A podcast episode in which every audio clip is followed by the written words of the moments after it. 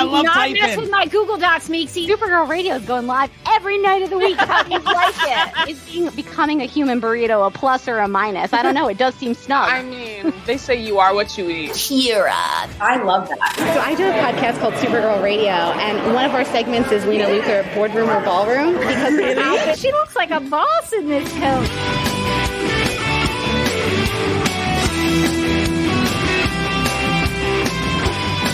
Nasty Luther, like a different Luther. It's not just Lena being mean. No. Helen Slater here. So fun to know that you're hosting a podcast called Supergirl Radio. Yes! Welcome to Supergirl Radio, your source for all things related to the character of Kara Zor-El. My name is Rebecca Johnson. I'm Morgan Glennon. And we are live and wired on the DC TV Podcast YouTube channel and the Supergirl Radio Facebook page to discuss and review DC Showcase Adam Strange. Now, if you would also like to watch it and you have not already, you can find this short as a special feature on the Justice League Dark Apocalypse War Blu-ray. But if you don't have that, you can also watch it on Max. But there is a trick. It is a hidden feature in Batman Death in the Family. So cue up Batman Death in the Family and go to about 46 minutes in. You'll find DC Showcase deep in. You might ask yourself, but it says it's Batman Death in the Family. No, not really. Not exclusively. They're just like a collection of shorts. It's like you get like a half an hour in, and then it's just all a bunch of shorts for some reason. Why would they not mention that? Like in the naming convention? Beats me. It's just a fun little Easter egg. So it's just fun. You started to watch Batman, and before you know it, there's Adam. You know, what he's doing there, we're not really sure. Who knows? And we only discovered this last week when we were talking about ways to watch it, and we found a Reddit thread that mentioned it. So it's a good thing Morgan looked up Reddit to see what they were saying, because that's how we found the hidden feature in Batman Death in the Family. So if you want to watch it, you could even watch it before we talk about it, because we're going to be talking about some news. So you could, if you wanted to, you could go to Max right now. You could go to Max right now. Watch it. It's pretty short. Yeah. Watch it. It's like 15 minutes maximum. And you could come right back. So Batman Death in the Family, about 46 minutes in, you'll hit Adam Strange. There's a couple of other ones in there. I think Phantom Stranger's in there. Death, I think related to Sandman maybe is in there. So lots, you really get your money's worth with Batman Death in the Family on Max. Apparently. What a delightful surprise to the people who put that on thinking they were watching a Batman thing.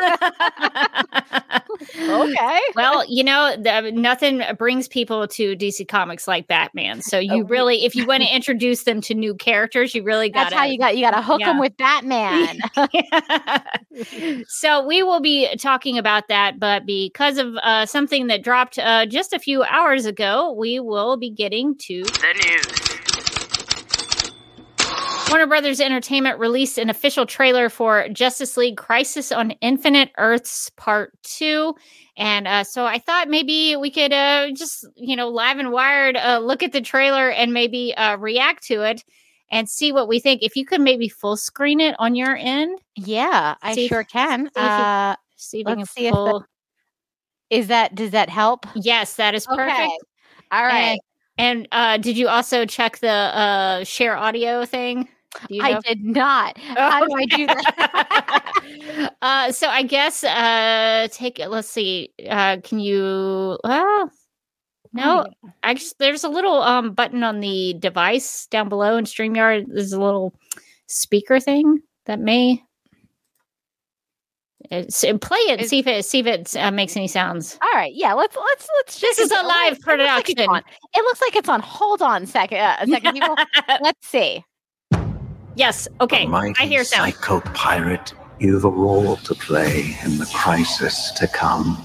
Okay. Stop it real quick. Okay. I will pause it. Okay. Pause it on the DC logo. Yes, that's a great way to pause it. Do you know anything about Psycho Pirate, Morgan? He liked his outfit last time. Oh, yes, yes. We got a little bit of a tease of Psycho Pirate. He made his own outfit and he was like, that's right. Psycho Pirate looks good. Yes. Besides that, no, nothing. So I don't know a ton about him, but in rereading Crisis a little bit for these animated movies that we're going to be talking about, he can control emotions. So he can make people angrier. He can make people feel sad. So I don't really, I mean, I guess you could really manipulate people with that, but so that is the part, I guess, he plays in Crisis, that he can control emotions. So, and feel free to stop it if you have a question as we go through this. I'm sure I will have many. Yes. Okay. All right. All right. Let's keep going. Get back in there. I've got contact. Code red. Kara, your friends are in mortal peril, but there is something we can do. Okay, so, I have a question. Yes. Okay. Who is that guy talking to her? I think it's the monitor. Okay, that does make sense. I couldn't remember what the monitor looked like. Yes. So I think the very confusing thing about the Crisis animated movie is that it's very different from the comic book. So so I'm not really sure where they're going to go with this. But in part one, they had Supergirl be Harbinger, and the big thing about Harbinger in Crisis is that she murders the Monitor. So I think that this trailer is hinting at that. So if you're a Harbinger, you might be killing the Monitor. Oh, so, so we'll see if we get to the end of this trailer if we think there's a tease of that.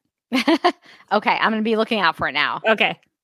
I don't know what's going on with her eyes though. Not good. Reporting an unusual development from Earth 2. Lots of shadow creatures. And there was light. We've got about 1 million shadow demons. These Dr. Light's back. Continue to come in all universes to each of their Earths. What we thought was an antimatter tsunami turned out to be an ongoing storm without any predictable pattern. Wave hole. Another. Okay, so I have some questions. Okay, the little towers. Isn't that the tower that the Flash saved in the last movie? Yes, I think that's the same kind of tower. The one where he and Iris, I guess, were building it her whole lifetime or something. Yeah, which they put a lot of effort, a little bit of time and effort into those towers. Seems like they're not working this time though. Yeah, I don't really. The towers almost felt bad to me, like they were doing something bad. I'll be honest. This is a true confession from a comic book reader. I don't fully understand the purpose of the towers in Crisis. They're there in the Arrowverse version. They're in the comic book version, but I don't fully understand why they're there. I guess maybe the Anti-Monitor can trigger the. I don't know. I don't really know. So don't. I also don't know. Monitors. Maybe we could look that not the monitors, the towers. Maybe we could look them up and see if we can, if somebody in the chat or if somebody in the comment section can let us know what the purpose of the towers. Even I am confused about their purpose. Pretty fuzzy on them. To be honest, the Crisis. There's a lot going on in Crisis. So much. Okay, I'm back to the trailer. Yes, let's go. Universe lost. You think he just happened to be in the neighborhood when your planet blew up? What do you say? Okay, all right. Okay. Yeah, go back to that because he said something about when her planet blows up. Okay, we're gonna scroll on back.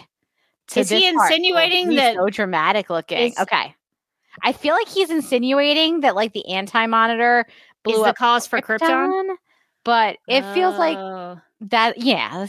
Okay, let's see. But that's kind of what I took from it. And I was like, I don't know how I feel about that because I kind of like the story of Krypton being a story of hubris, right? That they ignored all the signs that something bad was going to happen. And then the planet blew up and it was their fault. I feel like that's more interesting than a bad guy did it. Maybe somebody is messing with her.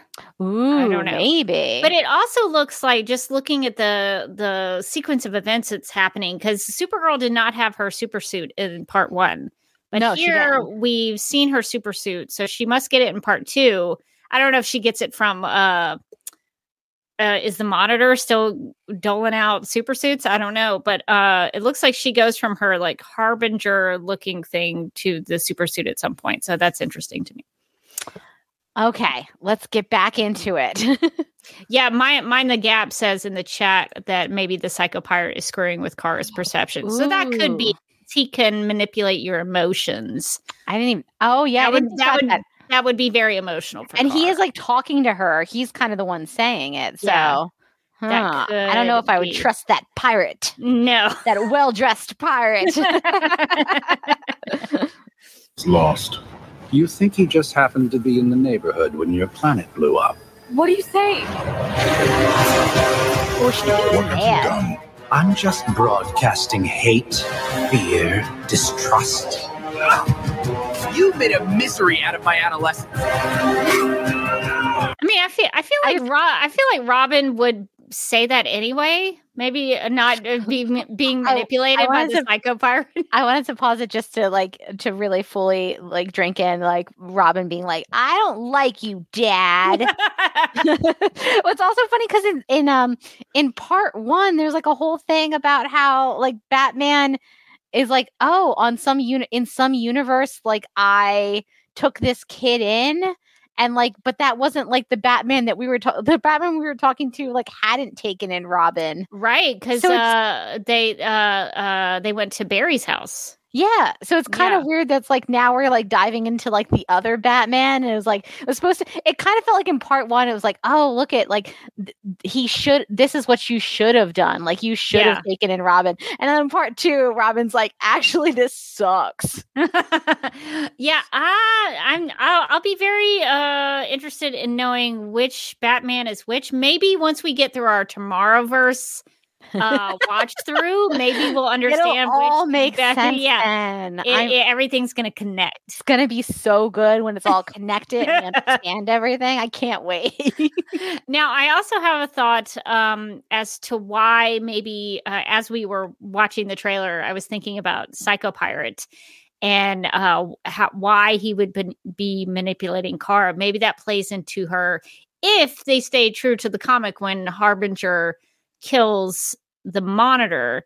Maybe that's him sort of messing with her in order to get her to kill the Monitor. That's like planting that seed to, I don't know. That's just a thought I had. All right, let's continue. All right, let's get in here. We need to fight the shadows, not each other. You're the only one who can save the universe. How? Fight back. Yeah, he's manipulating her somehow. Yeah, for sure. Yeah. All living things in all realities are about to die. Welcome to hell.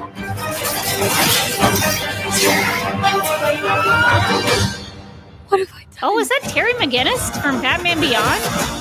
I don't know. Wait, which one? There were two Bat characters like kicking the camera. Okay, let's see. That's interesting. If it is, was it? Go forward, maybe. Yeah, you might have gone too far. I'll start here. Although I do like that he says that Supergirl is going to save. I know she's the key. Yeah. All realities are about to die. Welcome to hell.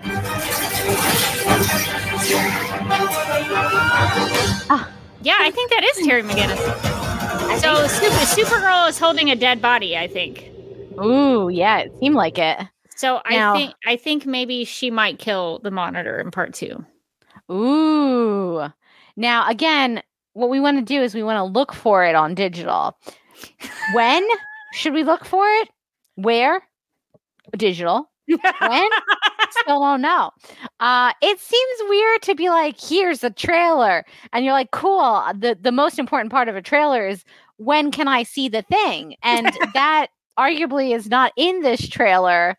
It's just like be ready at any moment. Look for it. Be looking for it. Be ready all the time. every corner you turn around, it could be there on digital.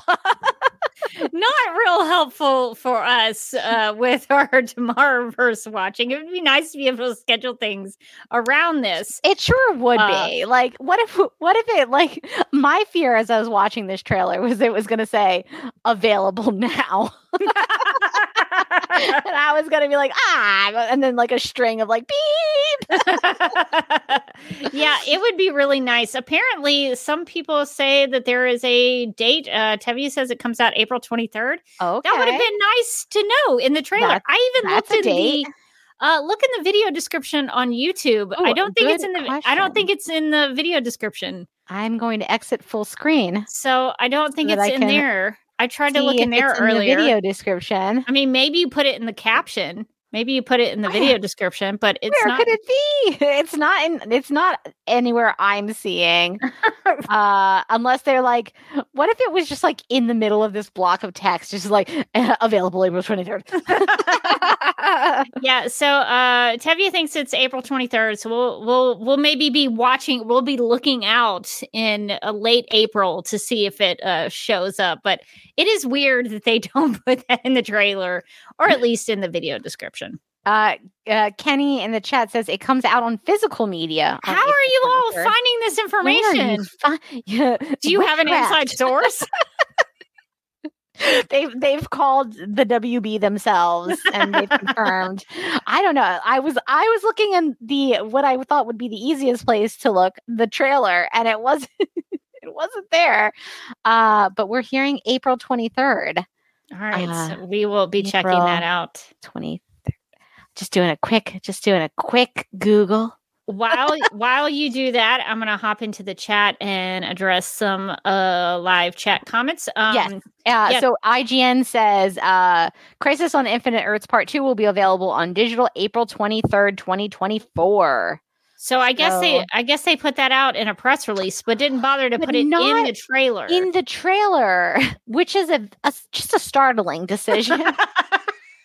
What a strange choice.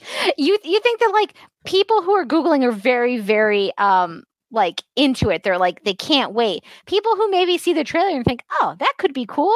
Now they have no frame of reference for when and where. There's not even like a website to find this information. No. Would you like more information? I mean, you have Google.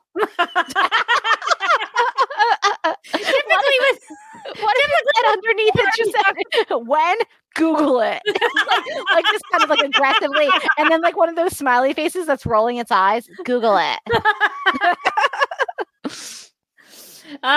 They don't want to put that extra work into it because normally a trailer's put how you can watch it, like in theaters, like a date, April 23rd, and then put like a website at the bottom, like WB.com or whatever they want to, whatever it is, WarnerBrothers.com, something in there.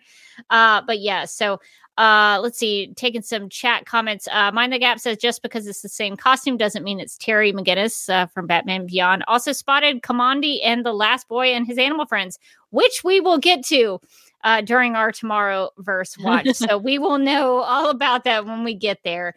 Let's see. Tevya also says, I still don't understand why Kara or Supergirl turned into Harbinger. We don't either. Hopefully that will be explained in part 2. Rachel says, or asks, are we sure it's the monitor that Kara's holding? Not sure, but that's just my speculation. So let us know if you see something differently. Let's see. I think those are all let's see. There is a question from Tevya. Do you believe Supergirl will destroy Psycho Pirate? I don't know. I mean, if she kills Monitor, maybe she gets into like a real she's like bad place. Listen, now I'm just a killing machine. I can't be stopped. I could absolutely see like if she got manipulated into doing something that she didn't maybe want to do, that she could then turn on our good pal, our couture legend, Psycho Pirate. Yeah, we'll have to see. I mean, if he's telling her that her planet was blown up by inaccurate or false a false scenario, she could be pretty upset about that. So we'll see how that goes. Well, I think that's going to take us out of the official trailer for Justice League Crisis on Infinite Earths Part 2, which apparently comes out April 23rd. So we are now going to be talking about another... what am I trying to say? Another feature in the Tomorrowverse universe, which is the DC Showcase of Adam Strange. So the IMDb description for this reads, quote, on a mining ice planet, Adam Strange awaits his chance to return to his own world while drinking himself to oblivion. When the miners unleash a deadly force, things take a horrific turn, unquote. So, Morgan, I have a question. I feel like we just need to lay the groundwork before we get into the discussion of the actual merits of the short. Yeah. Is what did you know about Adam Strange? Had you been an Adam Strange fan? What did you know about him before watching this showcase? I know nothing. I knew nothing. And I continue to know nothing about Adam Strange. No, I really didn't know anything about the character. And I was like, okay, let's find out about this guy. I wouldn't say that this short is particularly new viewer friendly when it comes to Adam Strange, because I found myself asking a lot of questions that were not answered by the short in my mind. I actually watched the short over my lunch, and I was just like, huh. And I was like, listen, I can't bring that energy. Can't bring that energy to the podcast. I'm going to do like Rebecca does. Oh, so Rebecca, I watched this short twice. Oh, look at you. I watched it 2 times. I was like, you know what? Maybe I was eating my lunch. I looked down. I missed an important plot point. It's possible. It could be user error. And some of it was, because I did understand more the second time around, I'll be honest. But still not a ton. And I decided that it would be fun to come in with only this knowledge of Adam Strange. I was like, I could Google it, but I'm not going to. I am going to experience it as if I had put on Batman Death in the Family. Excited to find out more about Batman, and was just somewhat against my will introduced to Adam Strange. How would this have been as an introduction? And my answer is, so, I guess. So what questions should we try to find answers to? So many. I have so many, almost an infinite amount of questions. Let's go. Just start giving them to me. What's his deal? Does he have powers? What's up with the Zeta Beam? I had so many questions about the Zeta Beam. Does it just occasionally pop up sort of when he's, something's got him down in the dumps or something, and just transports him into a new place? Does it always take him to the same place all the time? Does it take him to a new location? What made him think that the Zeta Beam was going to bring him back to his daughter? What planet was he on when his daughter died? Why are the Hawk people evil? Hawk bro, why you do me that way? I probably have more, but I'm just going to kind of cap it at those ones. Oh, great questions. Thank you. All fair. Thank you.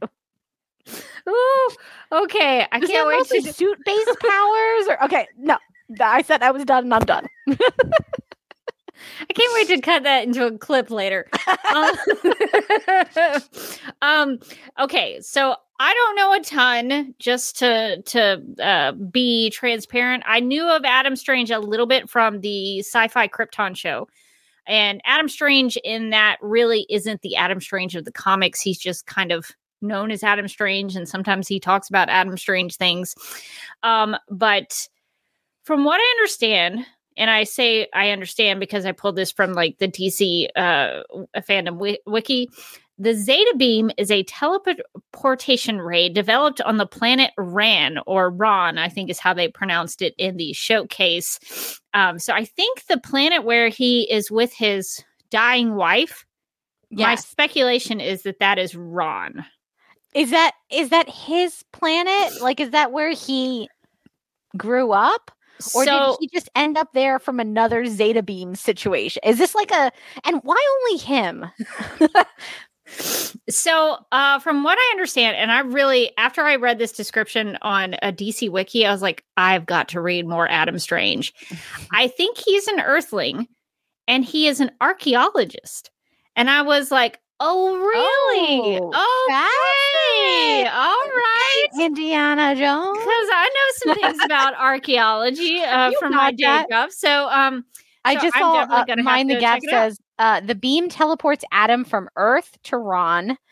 It takes him from weeks to months at a time. Yes. So that is very similar to what I discovered. The wiki also said it is responsible for transporting Adam Strange to and from the alien world, where he is considered a hero. Years ago, it goes on. Would you like me to continue on? Sure. Let's get into this. Years ago, the scientist Sardath developed a ray designed to communicate with alien life forms across vast distances. Known as a Zeta Beam, this ray became infused with radioactive energy, which sounds terrible. That seems bad for you, for sure. And evolved into a teleportation beam. The beam reached the planet Earth, where it struck archaeologist Adam Strange, transporting him 25 trillion miles through space to the planet Ron. Sardath explained to Adam that once the Zeta Beam radiation wears off, he would instantly teleport back to his point of origin.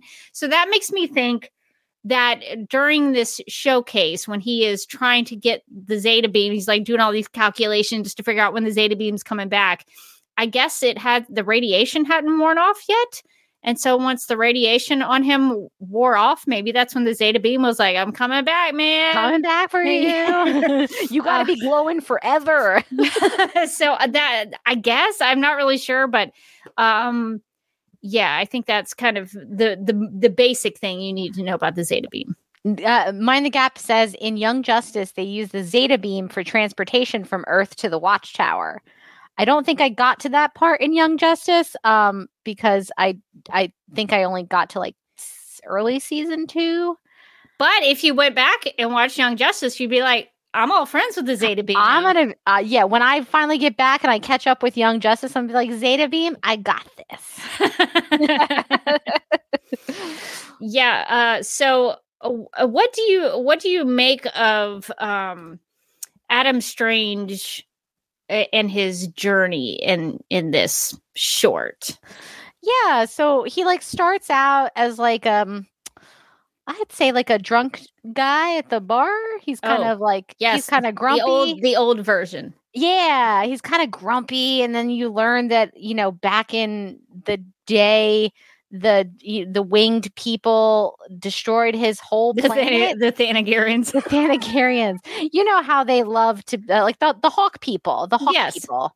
And I personally, I was shocked at this turn of events because Hawk Bro, very big part of the Legends of Tomorrow, in that he wasn't that big of a part of the Legends of Tomorrow, honestly.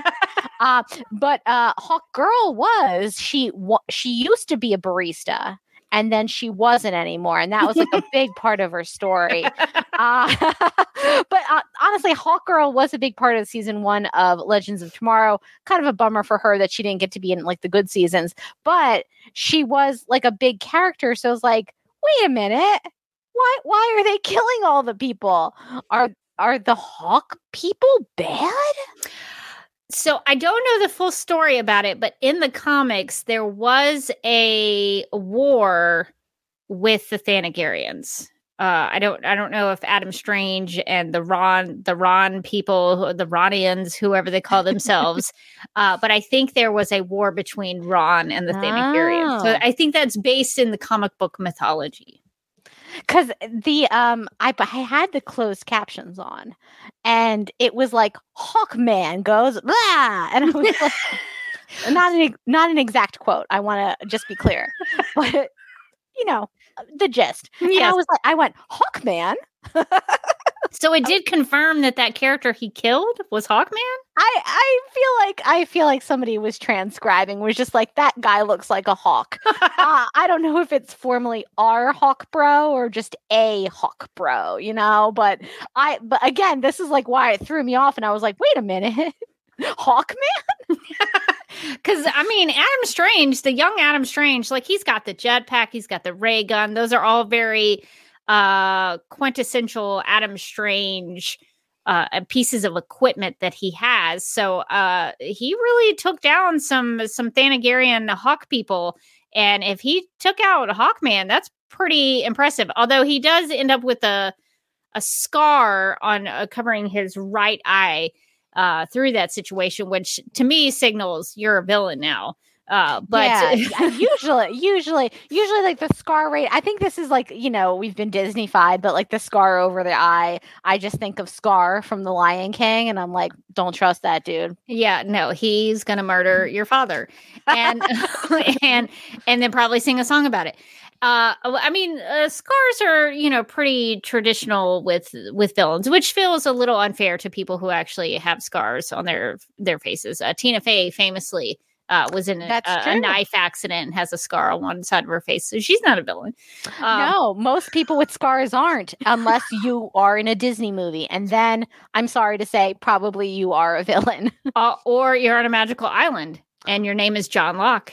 And you probably have a little bit of a scar. Villain or misunderstood. I mean, don't tell him what he can't do. Don't tell him what he can't do. I just saw in the chat that it says, by the way, apparently Adam Strange Showcase, this one connects to the Green Lantern movie. Oh, good to know. Bully for me. Morgan famously does not care for Green Lantern. But you know what? This movie that we're going to watch, maybe that's going to turn it all around. It's going to change your life.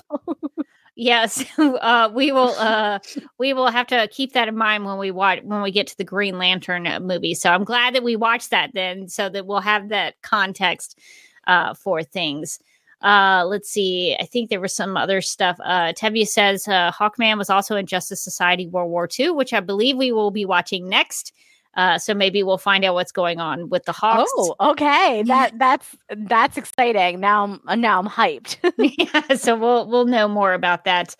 Let's see. Mind the Gap says, I think the Hawk people became darker in Tim Truman's Hawk World. Ooh, is this a comic book series? Hawk World? Maybe. With Hawkman and Hawkwoman, the good ones. Of this. Huh. Interesting. Hawk World. I mean, I do kind of want to know more about the Hawk people. This could be interesting. Yeah, it's a 3-issue limited series written and drawn by Timothy Truman, published in 1989. Oh, three issues. That's doable. That we could do that. Can we connect it to Supergirl somehow? People come back and it's like, it's the Hawk People podcast. We just became super fans. Yeah. Let's see. Also, Rachel says, I think Adam Strange didn't get a jetpack in Krypton until literally that last episode of season 2. So you're right about him not really being like Adam Strange. I'll confess, I have not finished the very end of season 2 of Krypton. Ooh, I have not. I know I've missed all the good stuff because I think Doomsday shows up. Ooh, okay. So I need to finish the very end. I watched most of it and then I lost it at some point. So I'll have to go back and finish that. That's good to know about Adam Strange. I also just wanted to put this up here. The chat's loving your hair color. Oh, why? Thank you. I actually just went to get my hair done literally today, which is why it looks so good. I was like, thank you for noticing, though. So refreshed it a bit. Just wanted to put that up there. And then also Lincolnberry says Tina Fey was in what now? Yes, she is what I remember hearing was that she told a story about how, I think it was when she was young. I think it was when she was young. Yeah. She was outside playing and somebody came past her with a knife and like cut her face. Yeah, I think that was like a random attack. I think it was in her book. I think that was in Bossy Pants, if I remember right. But yeah. So So not all people with scars are villains. Some of them are Tina Fey. Some of them are really funny. Tina Fey. Let's see if there are any other questions or comments in here. Just for anybody interested in the Hawkman people, Mind the Gap says, if I was to recommend any Hawkman comics, it would be the series written by Robert Vendetti. So Ooh. If you're interested in the Hawk people, check those out. And a quick sidebar, last sidebar, but Rachel in the chat says Doomsday shows up in Krypton, was played by Sosnair. Probably a lot better than his time as William. Probably a little bit more exciting for him to play. Not as much baking. We don't think. What if it was like this version of Doomsday is new and gritty and bakes. No soggy bottoms here.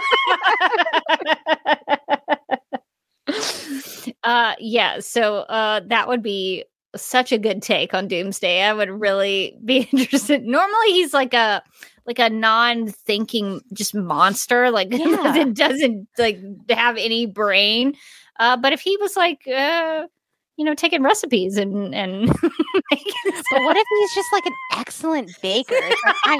I know that guy just destroyed Metropolis, but have you had these cinnamon rolls?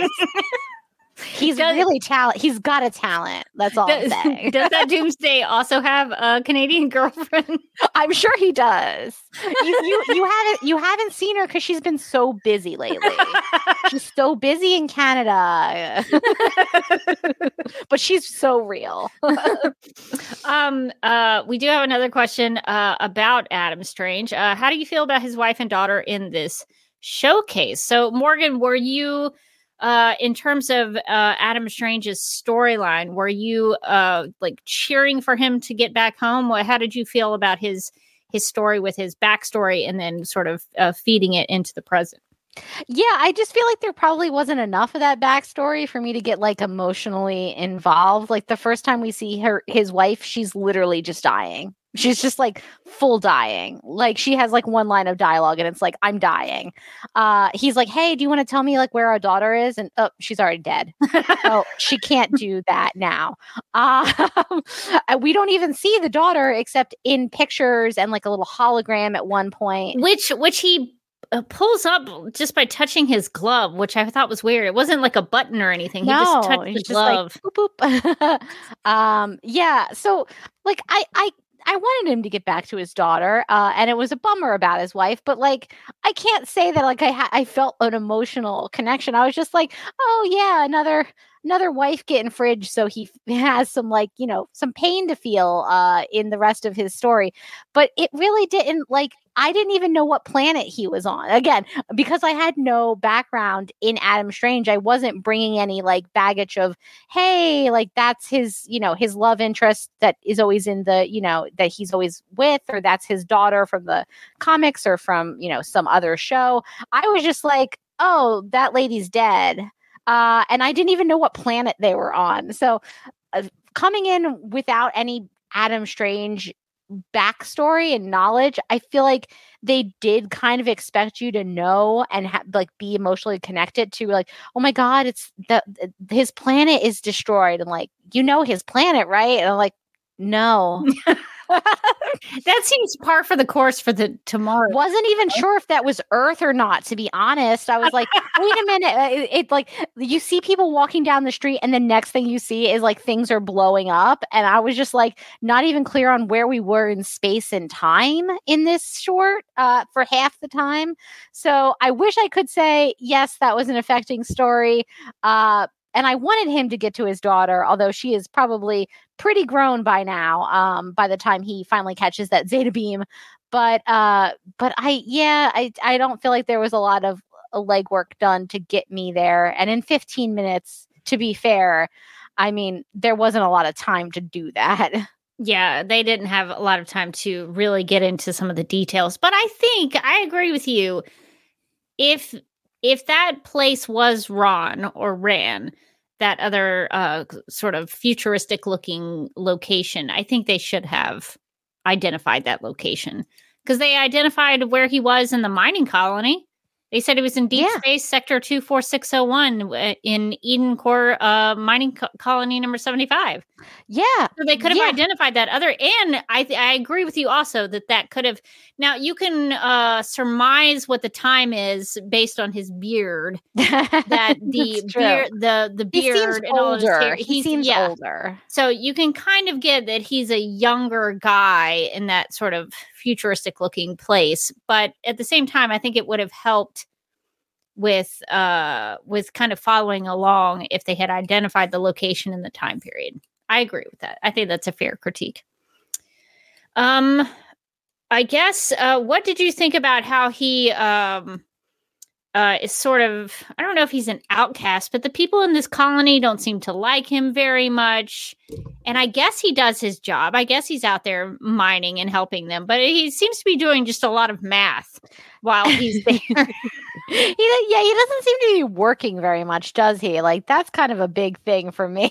he's just kind of chilling. He doesn't seem to be doing a lot of work. And I guess in his defense, he does come through when they need him. I don't know that's true. Contributing to the actual purpose. I don't know that he's doing like a lot of mining, if I'm being honest. But he does kind of come through in a pinch when you need him. So I mean, maybe that's great. Like it's probably nice to have him around. I did think it was pretty heroic that he came just in time to save those people. He dug out all of his old Adam Strange stuff, his jetpack, his ray gun, all those things.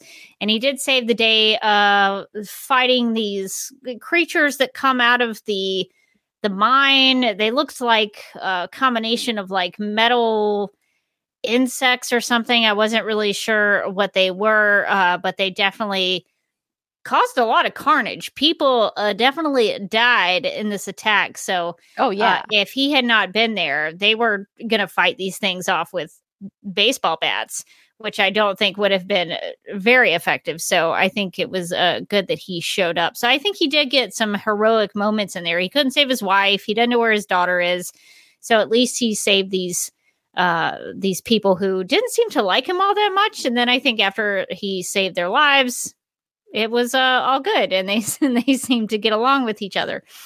So I thought that was actually at least a good, even if you only had about 10, 15 minutes, at least that was something of a sort of a heroic character journey for him. He's in this place he didn't ask to be in, and so he's having to figure out how to do it, how to like navigate his way around this place and with these people. And then he ends up saving them. And then by the end of it, he hops on another Zeta Beam to where we don't know. Who knows? So I thought it at least kind of, I think gave him something of a character journey. That was sort of also my question, which is, why would he think that the Zeta Beam would have taken him back necessarily to to Rann, I guess? Like, because I guess based on what happened originally, he was on Earth, the Zeta Beam comes, and then he ends up on Rann, and then the Hawk people attack, and then the Zeta Beam comes again for some reason, and then he ends up in this mining colony. So the Zeta Beam doesn't seem to return him to places. So what made him think that the Zeta Beam was going to take him back, I guess? Yeah, that's my confusion about the Zeta Beam, is that I from what I understood about my, extensive research on DC Fandom Wiki, is that it seemed like it would transport him back and forth between Earth and Rann. So it seems like that's a more dependable thing. It's like you're catching a train that goes to two places. And so like, if it comes to get you, it's taking you home. And then if you're home, it comes to get you, and it takes you to Rann. So I assume that's what it was doing, was that it was going back and forth. But the colony, the mining colony, I don't think was Earth. Yeah, no, it did not seem that way. So it's not like, it doesn't seem like the Zeta Beam is just going back and forth between two locations. So what makes him think that this is taking him back home to his daughter and not to just some brand new planet? What if it's like the pond on the way home? Oh my God, it takes him where he needs to be so he can destroy his own timeline. and ruin all of his family tree. There's so many more people in his family he can kill. Don't fall for the pond. Stop jumping in that pond. Don't jump in that pond. It's not all fun 90s. Sometimes you kill your dad. So I need to catch up with the Way Home season. Yeah, too. I'm a little behind too. I gotta catch up on the rest of it. But maybe it has a mind of its own. Maybe the Zeta Beam just takes him where he needs to be at that certain point in time. Okay, I buy that, and he's hoping that where it thinks he should be is back, right? And not like on a desert planet this time. But to your point, I can see why that would be really frustrating for him. But does he have to go in the Zeta Beam? That was a question I had. Can he just say, I don't want to do it? Yeah. Can he just like walk away and be like, no, thank you, Zeta Beam. I guess now is not a good time for me. Because it didn't seem like he could do that on Rann, honestly. Is it because he had the jetpack on? Because that little thing would like blink and it was like making noises. The jetpack did like light up. Like telling him the Zeta Beam was coming. Yeah, like it was telling him that, yeah. What's the situation with the jetpack? Like, did he make that himself or did he get that? Or ooh, I did also find that somewhere in the DC wiki. That was also a question of mine. It was like, oh, what is his powers exactly? Is it like a suit-based power where like he made his own jetpack or none of this is explained independent powers in the short, by the way. No, they expect you to come in knowing that or they don't care whether you ever find out. Yeah. Let's see. This just says it's a dual engine rocket attached to a harness that is worn on Adam Strange's back. It's capable of atmospheric flight and enables Adam Strange to fly at quick speeds, blah, blah, blah. His family uses a similar jetpack. I guess all the Stranges have jetpacks. It's Rannian. So it's not an Earth jetpack that he got from his archaeology days. So it's alien technology, I guess. Yeah, I don't know. I wondered if he could take that jetpack off with it, because I assumed that the lighting up of the jetpack with the noise was almost like a GPS device. So was the Zeta Beam coming to where the jetpack was? Was my question. So if he took the jetpack off and like tossed it somewhere, ooh, would he be able to avoid the? That's a good question. Then it's like, why didn't he try to do that on Rann before when his wife died? And he was like holding his dead wife's body. Yeah, he was like, I will find our daughter. Oh man, the Zeta Beam is here. Come on, not now. Yeah, I don't know. Maybe he didn't think about it at the time. Tevya in the chat says maybe the Zeta Beam follows him. Yeah, maybe it seemed to be insinuating that the jetpack was like a GPS device that the Zeta Beam was coming for him. So yeah, I don't know. Hopefully, he's now in a better situation. Maybe the mining colony was just a step in his journey as he tries to find his daughter. I don't know if we'll see that in the Tomorrowverse that he reconnects with her. My biggest question for you, Morgan, in evaluating or reviewing this as a piece of art, we shall say, what do you think is the value in creating a short like this? Because to your point, it doesn't really give us a lot of backstory in the character. It doesn't really help us understand who he is. But what do you think is the purpose in releasing something like this? Yeah, this is a great question. Because I kind of also was asking myself, who is this for? Because it wasn't for me to introduce me to Adam Strange. It wasn't interested in doing that at all. So I guess either this particular story connects to a larger story, like the Green Lantern movie, and so they wanted to release it as like a bridge for some backstory, Or it's like a love letter to the Adam Strange superfans who might find this to be a good like little one-off story for the character. Other than that, I don't really know. I would think that if you're doing a short and it's like not a Batman or a Superman, you know, like a character that a lot of people know, it's sort of more of a like a deep cut, you'd want to introduce them to the character and like what he's all about and what his like vibe is, and not just kind of drop them in and just kind of hope for the best from them.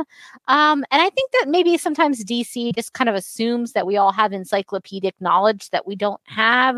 I feel like even among people who like comics and like superheroes, you got your blind spots. You got your characters you don't know that much about. And especially if the character isn't one of the big ones, you should assume that that blind spot is bigger than it, you know, maybe it even is. So I have to assume it connects to the Green Lantern movie, because that's, to me, is the only way that it makes sense to do this in the way that they did it. Yeah, I would agree with that, that it makes more sense if it's connecting to another movie than it is just to introduce you to the world of Adam Strange, because I personally would be way more interested in him as an archaeologist. And then discovering Rann, and then, they have jetpacks and ray guns. Cool. Also, I would be really into that. I don't want a backseat quarterback on this 15-minute short that who knows how long they had to like really put it together. Yeah. But it does feel like 1 minute of screen time to exposition dump at the beginning of this, which like you could just like, and it's visual. So you could just show him on Earth, like doing his like archaeology thing, like looking up, there's the Zeta Beam. Now he's on Rann. Like maybe he's like, like that. And like somebody hands him a jetpack and he's like, eh. And then he like looks at his wife and he like winks at her and she like winks at him. And then she blows up, right? There, I've done like a minute of exposition to get me to like the beginning of the story. But then I would at least like understand who this dude is, like what his powers are, why he's so sad that like his fun winking wife is dead. I mean, I feel like you could really do like a quick economy of storytelling to get us up to speed on like who the character is, instead of just assuming that we know already and just diving right in and like not caring if we're confused if we don't know already. Yeah, I wish they had used some of the mining colony scenes to help us understand him a little more. They really didn't, and maybe they felt like they didn't have a lot of time, but it seemed like they could have used that main mining guy to ask him questions or talk to him about his past or something, just to give us a little bit more about him, but that, I guess, was not the purpose of this, for us to really dive deep into who Adam Strange is as a person. So I guess they did for what the purpose maybe is in terms of being a bridge to another movie. I think it probably accomplishes that, but I don't think we can make, or at least I can't speak for you, Morgan, but maybe I can't make a judgment on that until we see how it maybe connects later on down the road. So I guess we'll hold some judgment. We will hold off on I think if it's supposed to be like some either need it or like needed backstory for the character before he shows up in the Green Lantern movie, or just like some additional flavor to the character before he shows up in the Green Lantern movie, I think then I could kind of look back and go, okay, like I had a lot of questions, but it did make the Green Lantern viewing experience like richer or something. But without having seen the Green Lantern movie and just watching this on its, I will say that I don't think that this short stands on its own. I think that if you just watch this and then did not continue on or watch anything else, you would just be like, I don't really know anything about that character still. I think you can make assumptions about some things, like, you know, who his wife is, you know, who his daughter is, or at least like you kind of get glimpses of them. And then I guess you can understand that he's got these special things, these pieces of equipment, and he's trying to get to find his daughter. I guess he has a character journey and it goes from Zeta Beam to Zeta Beam. So I guess in that it sort of bookends itself. But I think there are so many questions for you if you do not know anything about Adam Strange. And if this is supposed to be an introduction to the character, I don't think it does its job.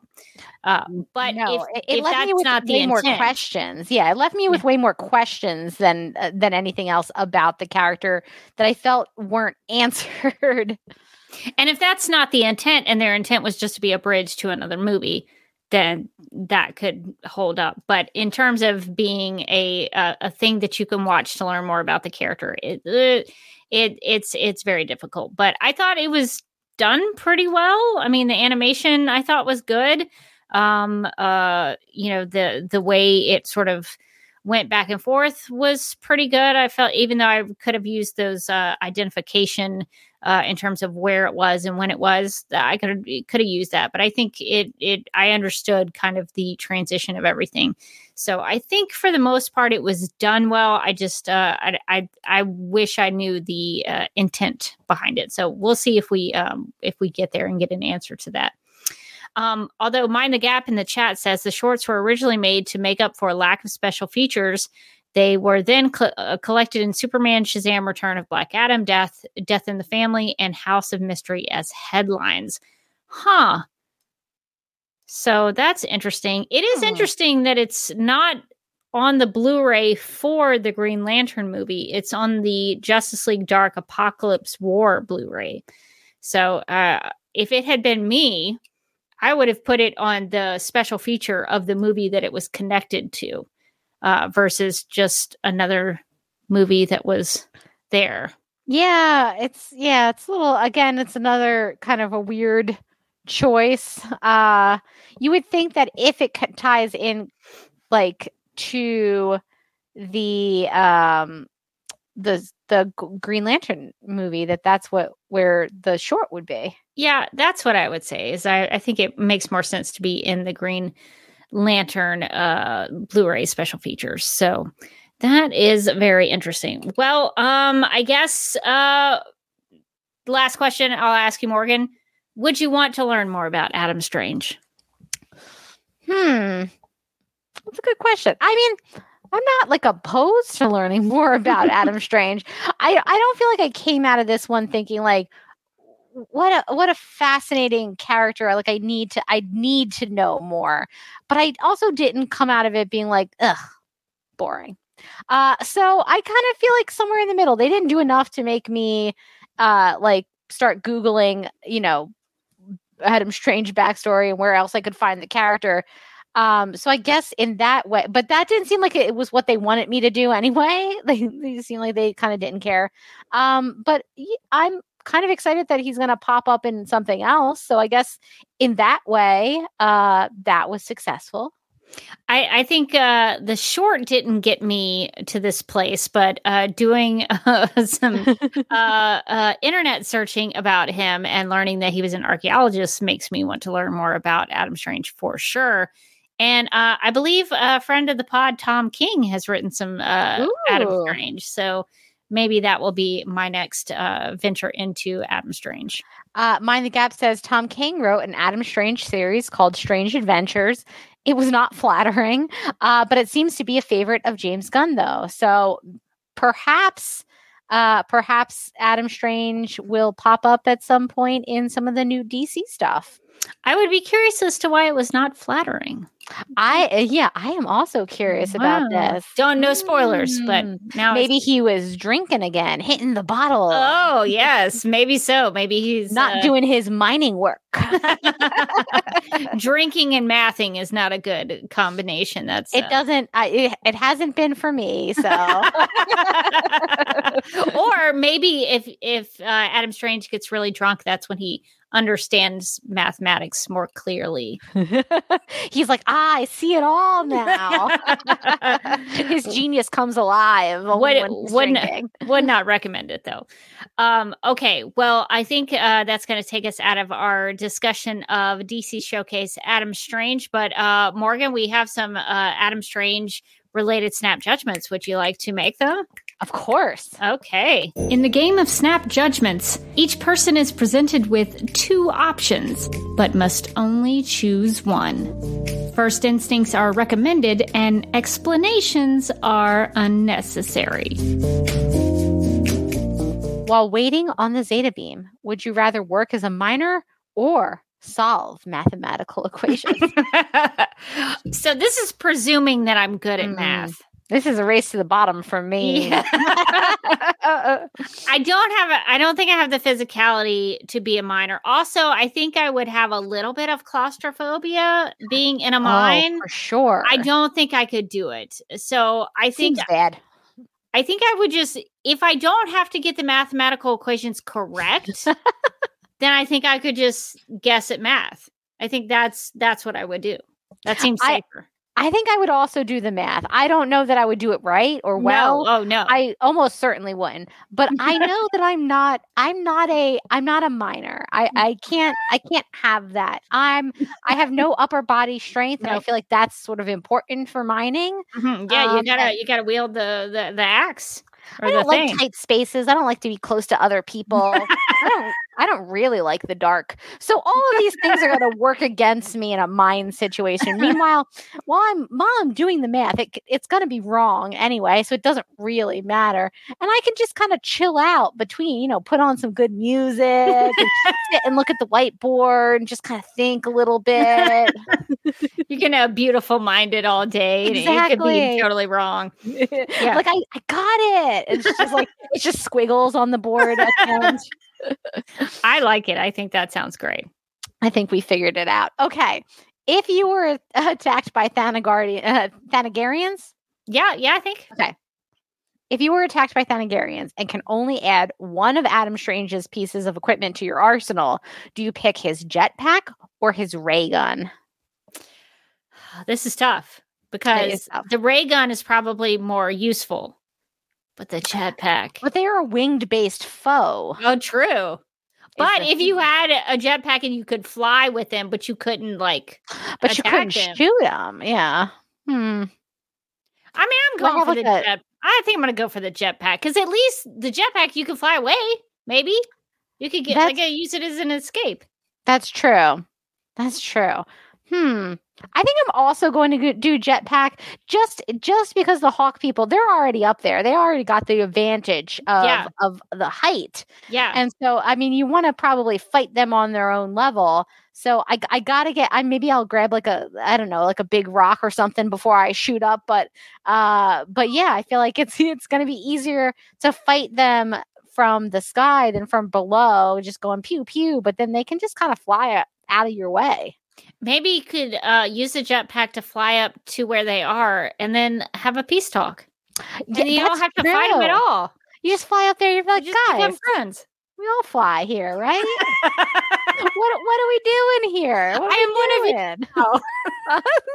We're all pals here. Look at us up in the air. I'm sure that would work. No judgments on your snap judgments. Okay, and we also have some feedback. So we got an email from Mark who writes, quote, I have a couple of thoughts on your Crisis on Infinite Earths Tomorrowverse Edition episode. First, that Superman, Wonder Woman appearing. We had a question about that. That was kind of a weird thing that happened in that version of Crisis. Mark says, I wonder if those are supposed to be the Clark and Diana from the prior movie universe, the one that ended with Justice League Dark Apocalypse War. We don't know about that, so I don't know. I've seen that. Although we have more homework.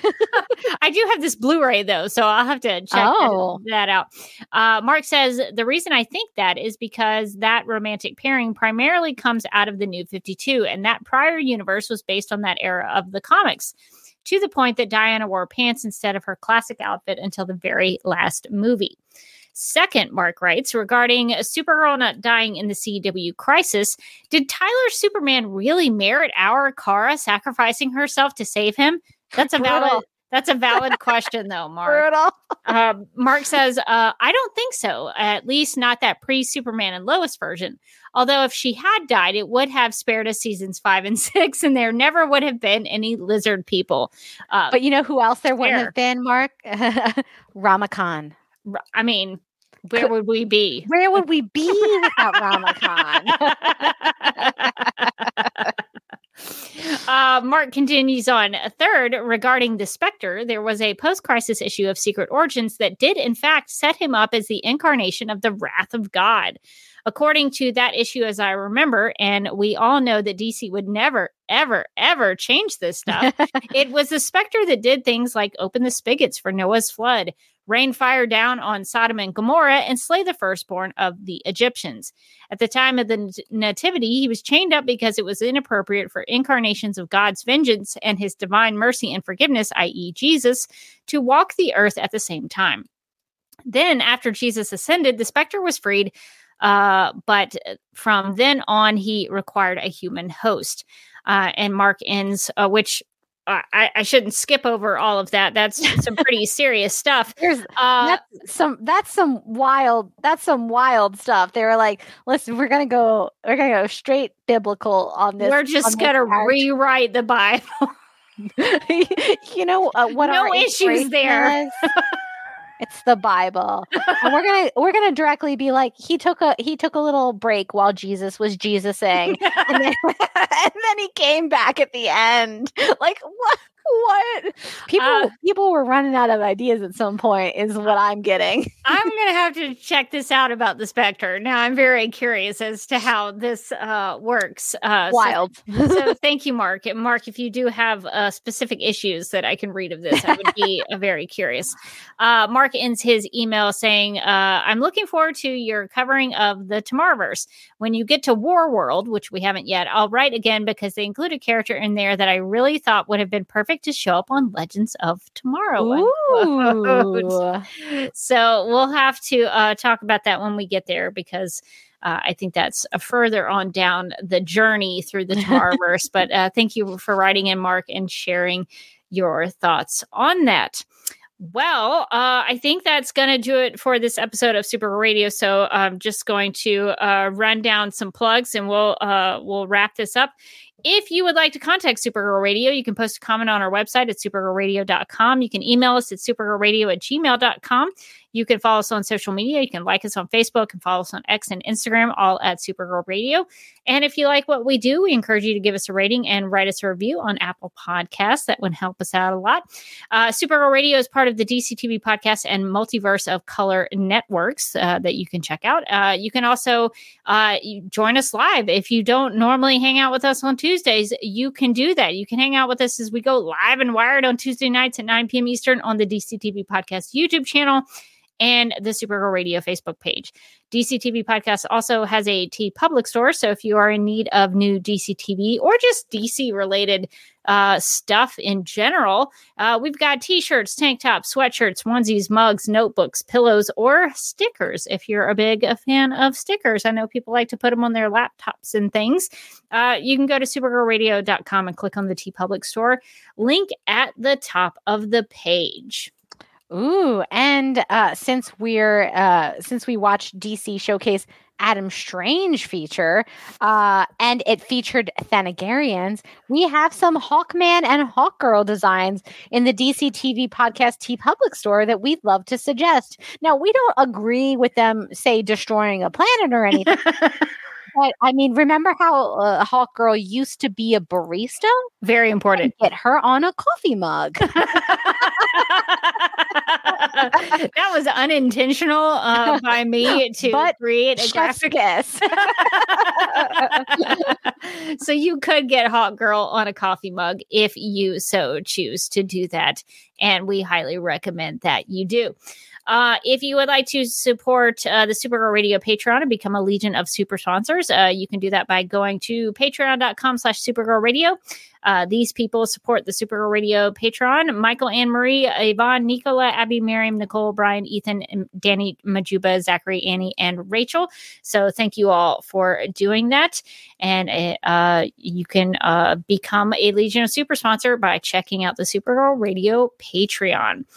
And if you want to follow me on the interwebs, you can find me on Instagram at The Derby Kid. I'm also on the social media platform, Vero. The social media platform, a lot of words. The platform is actually called Vero True Social. If you want to check it out, I am at Derby Kid over there. I share what I'm watching, what I'm reading. If I actually sit down and get to read something, if I'm listening to a certain kind of music, I will post about it there. So it's cool to see what everybody is looking at. I also have a YouTube channel that you can find at youtube.com/duckmilkprod. I'm doing some interviews with some fellow fans to talk about the Snyderverse and some of the DC movies, which is pretty cool. So I'll be releasing those coming up. I also have a travel blog that I need to catch up on called Oasis Broom. So you can find that on all social media platforms and YouTube. So if you want to check those out, feel free to do so. And you can find me on Twitter and Instagram at Mojotastic. And you can also find me as a co-host on the Legendary Ladies podcast, where last week we talked about Whiplash with Melissa Benoist. So yeah, a little Supergirl connection there. And then this week we're going to dive into the new Avatar, The Last Airbender live action series. So we're going to, this week, I think we are going to cover just the first episode, give all of us time to watch it, cause it's coming out on Thursday.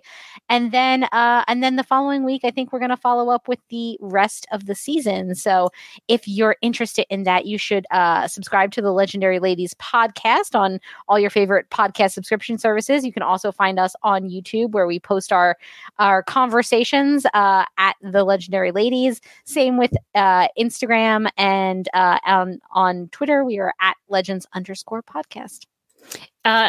Does that Avatar have Appa? I hope so. It better. Okay. If it doesn't have Appa, I riot. Appa, sorry. Although I do kind of wonder about like what the budget is going to be for like a giant flying bison. I don't really. I don't know what I just learned about this are, you know. So. We'll see how he looks. I assume that since that character did show up at Atlanta Comic Con last weekend in Atlanta, I have a feeling that was a promotional thing for the new show. So you'll have to let me know if that flying bison shows up. I'd be very curious. I will keep you updated on the flying bison. Maybe I'll take pictures as I watch it this week and send them to you. That might get me to watch, because I think that's it's maybe not intended to be a cute looking character, but I think he's kind of cute. He is really cute. Yeah, no, he's supposed to be cute for sure. Okay. All right. Okay.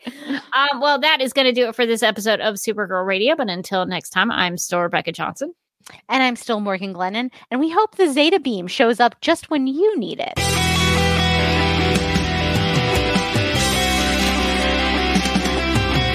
McGurk! I love typing. Not mess with my Google Docs, Meeksy. Supergirl Radio is going live every night of the week. How do you like it? Is becoming a human burrito a plus or a minus? I don't know. It does seem snug. I mean, they say you are what you eat. Kira.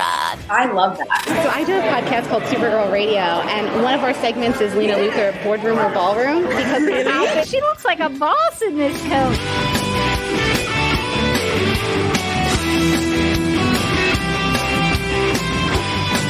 Nasty Luther, like a different Luther? It's not just Lena being mean? No.